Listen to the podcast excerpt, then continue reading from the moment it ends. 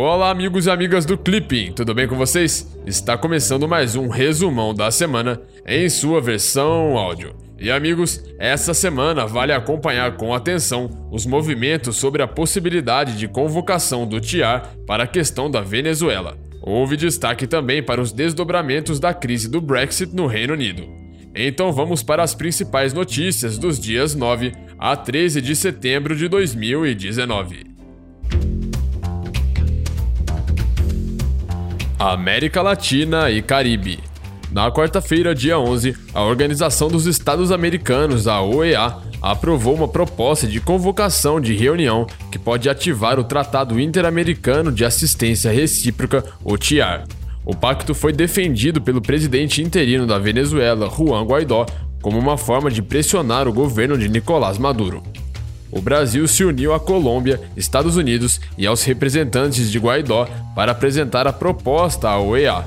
Entre as cláusulas do tratado estão a intervenção militar em países que coloquem em risco a estabilidade continental, além da ruptura de relações diplomáticas e da interrupção parcial ou total das relações econômicas para isolar um regime agressor. O Brasil e os demais países pretendem usar o TIAR para ampliar a pressão econômica e política sobre o regime chavista. A medida na OEA foi aprovada por 12 votos, com 5 abstenções e uma ausência. Argentina, Brasil, Colômbia, Chile, Guatemala, Haiti, Honduras, El Salvador, Estados Unidos, Paraguai, República Dominicana e Venezuela, representada pelo emissário da oposição Gustavo Tarre, apoiaram o resgate do TIAR e marcaram uma nova reunião para debater o assunto na segunda quinzena de setembro. Os Estados Unidos pretendem fazer a reunião no dia 23 em Nova York, na véspera da abertura da Assembleia Geral da ONU.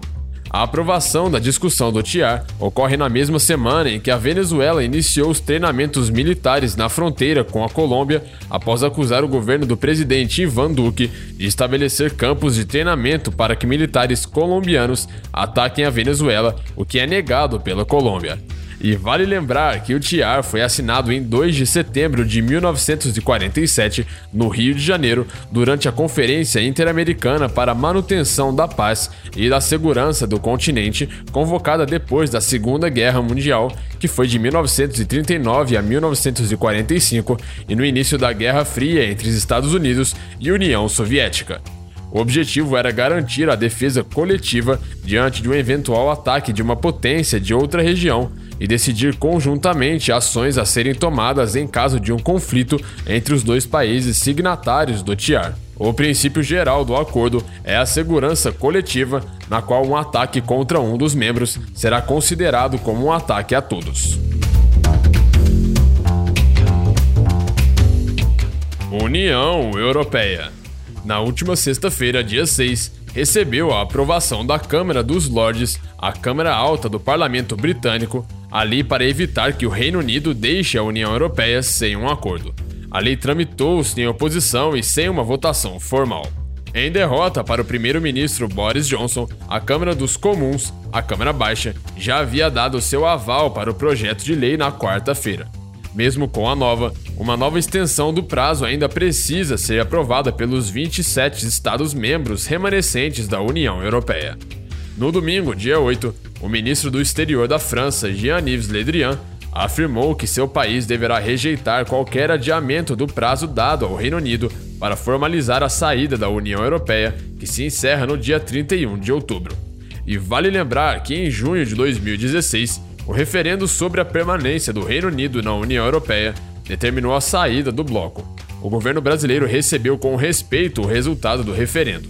O Brasil confia que essa decisão não irá deter o processo de integração europeia, nem o espírito de abertura ao mundo que caracterizam e devem continuar a caracterizar tanto o Reino Unido como a União Europeia.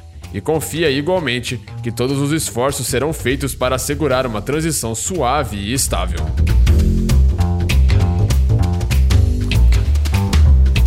Oriente Médio conversa sobre um acordo de paz envolvendo o Talibã, o Afeganistão e os Estados Unidos estão suspensas. O presidente americano disse que havia planejado uma reunião secreta no domingo, dia 8, em Camp David, residência oficial a cerca de 100 quilômetros da Casa Branca. Segundo Mike Pompeo, secretário de Estado dos Estados Unidos, o país vai continuar a pressionar o Talibã a assumir compromissos e também vai manter as ações militares ao Afeganistão. E vale lembrar que a guerra dos Estados Unidos no Afeganistão já dura quase 18 anos e começou após os ataques de 11 de setembro de 2001. O Talibã, que na época governava o país, foi acusado de dar abrigo aos terroristas que realizaram o atentado.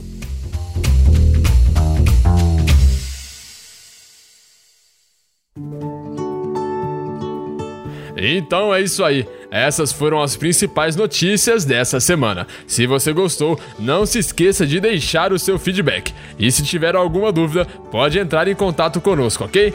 Um grande abraço e te vejo na semana que vem. Tchau!